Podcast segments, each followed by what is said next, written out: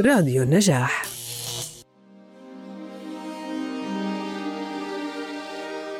الوكيل. أمانيك مع الله حقائق. تطلعاتك واقع معاش. رغباتك ستهدى إليك. أشواقك ستهب عليك.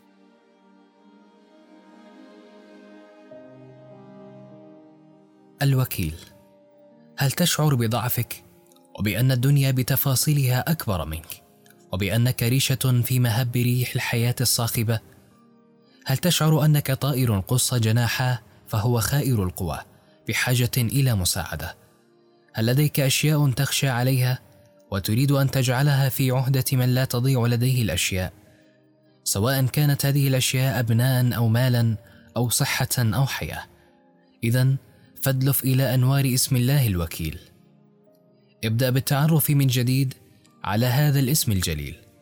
غص في أغوار معانيه. أرح نفسك من ضعفها وقلقها واستحاشها بأن تجعلها تتفيأ ظلال الوكيل. فاتخذه وكيلا. الوكيل هو الذي لا ينبغي أن تتوكل إلا عليه ولا أن تلجئ ظهرك إلا إليه ولا أن تضع ثقتك إلا فيه ولا أن تعلق آمالك إلا به. أي عمل تتوكل على الله فيه إنسه تماما. لأنك إن توكلت على الله فهذا يعني أنك وضعت ثقتك في إتمام هذا العمل بمن يملك الأمور كلها. ومن السماوات والأرض من بعض مربوباته ومن يجير ولا يجار عليه. يقول الحق سبحانه عن نفسه العلية رب المشرق والمغرب لا إله إلا هو فاتخذه وكيلا. يأمرك رب المشرق والمغرب أن تتخذه وكيلا. فماذا بعد هذا من راحة وعز وشموخ وضمان للتوفيق؟ فقط يريدك أن تقول بقلبك أنت وكيلي يا الله. هل هناك غني على وجه الأرض يأمرك ألا تستعين إلا به وألا تتوكل إلا عليه وألا تلتجئ إلا له؟ لا وجود لهذا الغني على الإطلاق لأنه ليس من طاقة البشر أن يحموك من كل شيء ويكف عنك كل شيء ويعينوك على كل شيء.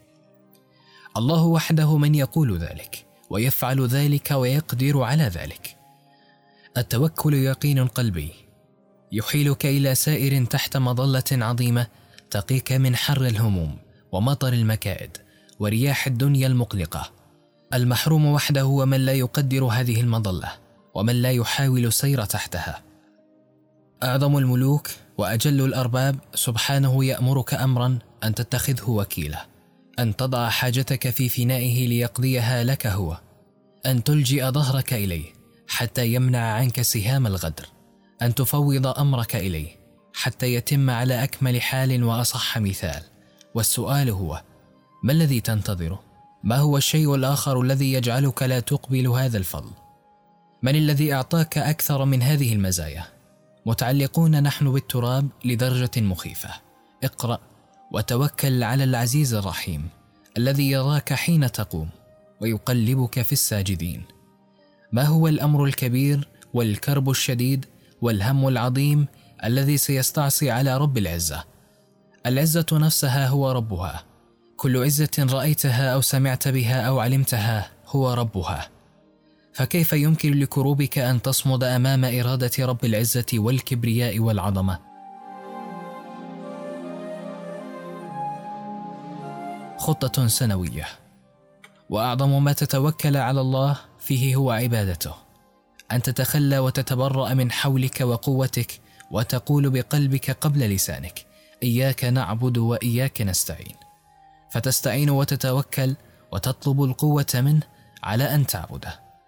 لا يتصور أن يأمرك الله أن تعبده ويأمرك أن تتوكل عليه.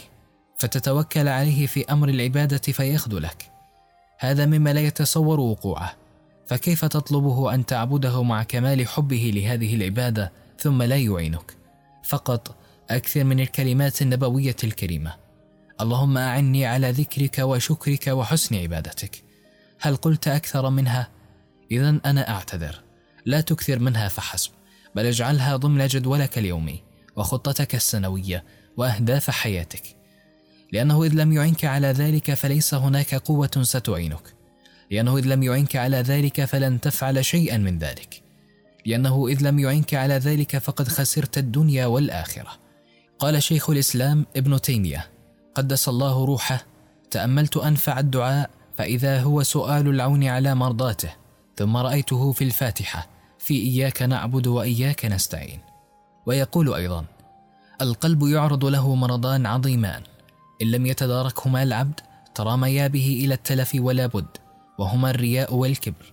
فدواء الرياء بإياك نعبد ودواء الكبر بإياك نستعين.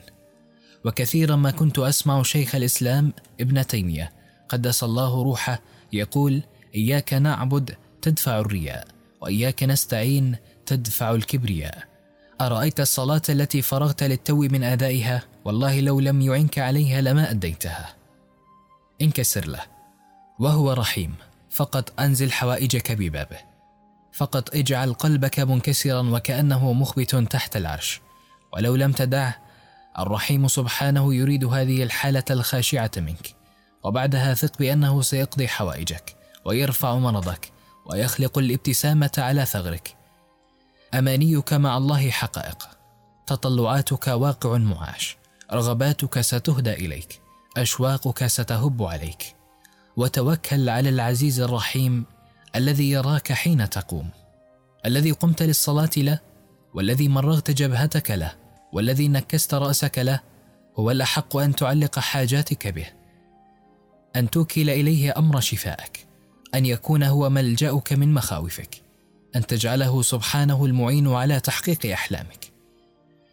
فالزم يديك بحبل الله معتصما فإنه الركن إن خانتك أركانه امرأة صالحة قرر ابنها أن يكمل دراسته في الخارج وكانت تسمع عن الضياع والانحلال الذي ينغمس فيه بعض من يذهب للدراسة في تلك الديار ولكنها كانت مغلوبة على أمرها. أمور كثيرة أجبرتها على الرضوخ فعلمت أن الله هو القادر على حفظ ولدها فجعل جزءا من صلاتها دعاء لولدها بالحفظ. عاد الولد من دراسته وقد صار من أهل المسجد وقيام الليل. والأمر بالمعروف والنهي عن المنكر. عاد وقد اكتسب قيما لم تكن لديه من قبل. كيف نتخيل أن الوكيل سبحانه سيترك الإبن للضياع وأمه تتضرع إليه؟ أن احفظه يا رب. أن توكلت عليك فلا تخذلني في إبني. الدموع المبتسمة. لو قال لك أحد ملوك الدنيا وكلني في أن أنتزع حقك من فلان الظالم فقد وكلني. هل سيراودك شك في أن حقك لن يصل إليك؟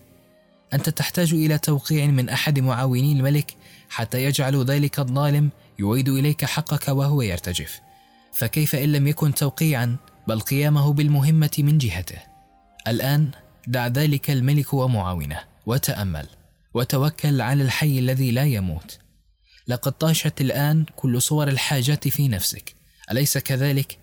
لم يعد للخوف وجود ولا للتردد مكان ولا للاحتمالات سبب. الله سيحول جميع مشاكلك إلى حلول وكل آلامك إلى عافية وكل أحلامك إلى واقع وكل دموعك إلى ابتسامات. حتى لو مت فالحي الذي لا يموت سيعيد حقك لأبنائك من بعدك. لا تنشغل في لحظة وجعك وغمرة آهاتك بأبنائك من بعدك. فالحي الذي تموت أنت ولا يموت سيكون لهم. سيكون معهم سيرأف بحالهم وسيسعدهم سيجعل حياتهم أفضل منها وأنت معهم لأنه الحي الذي لا يموت. أكسجين الحياة. حتى لو لم يظلمك أحد توكل عليه. ليس التوكل منجاة من ظلم الظالمين وإعانة على عمل معين فحسب. التوكل هو أكسجين حياتك. هل تستطيع العيش بلا أكسجين؟ توكل على الله في صحتك. أوكل أمر نبضات قلبك وحركة أعضائك وتدفق دمائك في شرايينك وانتقال الطعام داخل جسدك إلى الله. لو لم يأذن الله لجفنك أن يغمض لاحترقت عينك جفافا. لو لم يأذن الله للسانك أن يذوق لبهة حياة في نظرك. لو لم يأذن الله لجلدك أن يحس لتقطعت دون أن تشعر. توكل عليه سبحانه في صلاح أبنائك.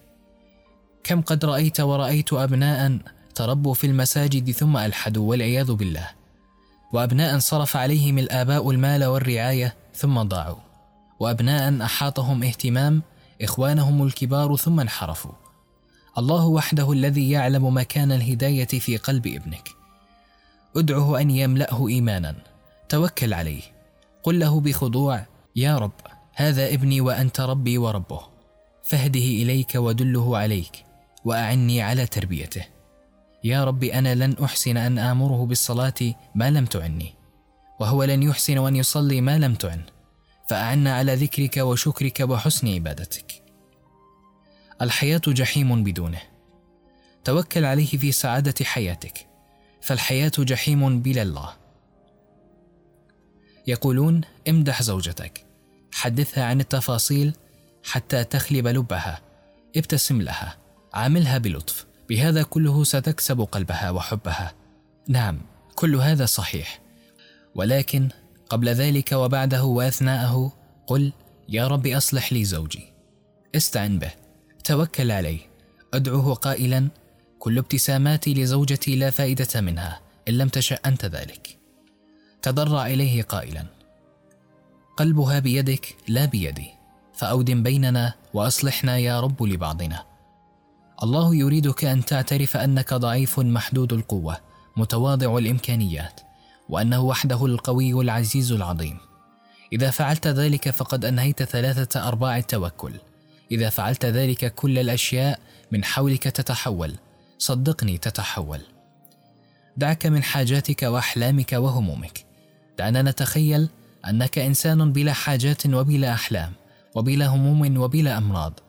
أنت تحتاج إلى أن تتوكل عليه ليحبك. ألست تريده أن يحبك؟ إن الله يحب المتوكلين. إن معنى أن يحب الله العبد معنى لا يمكن لمن لديه أدنى رهافة أن يمر عليه دون أن يخفق له فؤاده حنينا ورغبة وشوقا الله الذي لا إله إلا هو يحبك. هذا سبب كاف جدا أن تسعى إلى التعلق بالوكيل سبحانه وأن تتوكل عليه وأن تحب هذا الاسم الدال على هذه الصفة العظمى. حسبي الله. يأتي بعض الناس ليثبطوك لينقلوا لك شيئا من الواقع البشع ليهزوا يقينك الداخلي ليلعبوا بأحاسيسك ليأمروك أن تخشى أن تخاف أن تتضعضع أن تغير موقفك أو تحرف وجهة مبادئك. في تلك اللحظة اغسل قلبك بالإيمان وقل حسبي الله ونعم الوكيل. لحظتها ستنقلب بنعمة من الله وفضل ولن يمسك سوء. اقرأ بتدبر. بسم الله الرحمن الرحيم. الذين قال لهم الناس إن الناس قد جمعوا لكم فاخشوهم فزادهم إيمانا. وقالوا حسبنا الله ونعم الوكيل. فانقلبوا بنعمة من الله وفضل لم يمسسهم سوء. أما إصابة السوء لك فلا شك أنها لن تصيبك. ولكن حتى المس الذي كنت تظن أنك لن تنجو من بعضه لن يمسك لن يلمس جلدك قرح لن ينغز قلبك ندم بإذنه سبحانه. اقرأ بقلب وتوكل على الله وكفى بالله وكيلا. إذا توكلت على الله فلا تعتقد أن المسألة تتعلق بأنك لم تجد غيره لتتوكل عليه. لا ابدا. أنت تتوكل على أعظم ما يمكن أن يتوكل عليه مخلوق. البعض يقول ليس لنا إلا الدعاء. عجيب. وهل هناك قوة أعظم من الشيء الذي ليس معك غيره؟ الدعاء هو من مظاهر التوكل والدعاء هو تيقن قلبي قبل أن يكون كلمات صوتية بأنه المستطيع سبحانه كل شيء وهذا هو التوكل في أوضح صوره. الذي يقول فلان ليس له إلا الله. قل له وكفى بالله وكيلا ونعم بالله. وماذا ينقصه إذا كان معه ملك الملوك ورب المشرق والمغرب؟ خذوا كل دنياكم واتركوا فؤادي حرا طليقا غريبا فإني أعظمكم ثروة وإن خلتموني وحيدا سليبا سبب مقنع. أتدري لماذا يكفي أن تتوكل على الله؟ هناك سبب مقنع جدا. هو كونه سبحانه يملك السماوات والأرض ولله ما في السماوات وما في الأرض وكفى بالله وكيلا. هذا الذي تخشاه أليس من سكان هذه الأرض؟ اذا هو لله والله سبحانه هو المتحكم فيه. هذا المرض الذي هدك ولم تجد علاجه. أليس في الأرض؟ اذا هو ملك لله وهو سبحانه القادر على أن يأمره ان يغادر جسدك. هذه الكروب والهموم والغموم والأتعاب والانشغالات أليست في الأرض؟ اذا توكل على من له هذه الأرض. ومن فيها حتى يزيل بكلمة واحدة منه كل كروبك وهمومك وأتعابك ولأنه سبحانه خالق كل شيء فهو القادر على عمل أي شيء ولذلك نتوكل عليه. الله خالق كل شيء وهو على كل شيء وكيل. تأمل حسبنا الله ونعم الوكيل. أي ليس لنا إلا الله ثم هو نعم الوكيل. فليس هناك وكيل أعظم منه أو أجل منه أو أرجى منه احذر. احذر أن تتخذ وكيلا غيره. احذر أن تلتجئ إلى سواه. سوف يصيبك الوهن. سوف تغزوك الوساوس. سوف يتعلق قلبك بشعب الدنيا. قال سبحانه ألا تتخذوا من دوني وكيلا. يحرم عليك أن تبحث عن غيره وهو الموجود. أن تتكل على غيره وهو الحي. أن تلتجئ إلى غيره وهو المقيت. ولأنه سميع عليم تتوكل عليه فسوف يسمع كل شيء يدور. ويعلم كل أمر يحاك في الظلام. فكيف تتوكل على غيره؟ وغيره لا يمكنه أن يسمع ذلك أو يعلم ذلك. وتوكل على الله إنه هو السميع العليم. هذا الظالم الذي يؤذيك إنما هو مخلوق لهذا الرب الذي يحميك. فتوكل عليه يرد سبحانه أذاه. وقل بكل عزة إني توكلت على الله ربي وربكم ما من دابة إلا هو آخذ بناصيتها. إذا كان الشيطان وهو ذو الجنود والعساكر والقوة التي أعطاه الله إياها على الوسوسة والتخويف بل والتلبس وغير ذلك لا يستطيع التوصل إلى المتوكل. إنه ليس له سلطان على الذين آمنوا وعلى ربهم يتوكلون. فكيف بمدير في العمل أو جار سوء أو أمير أو وزير.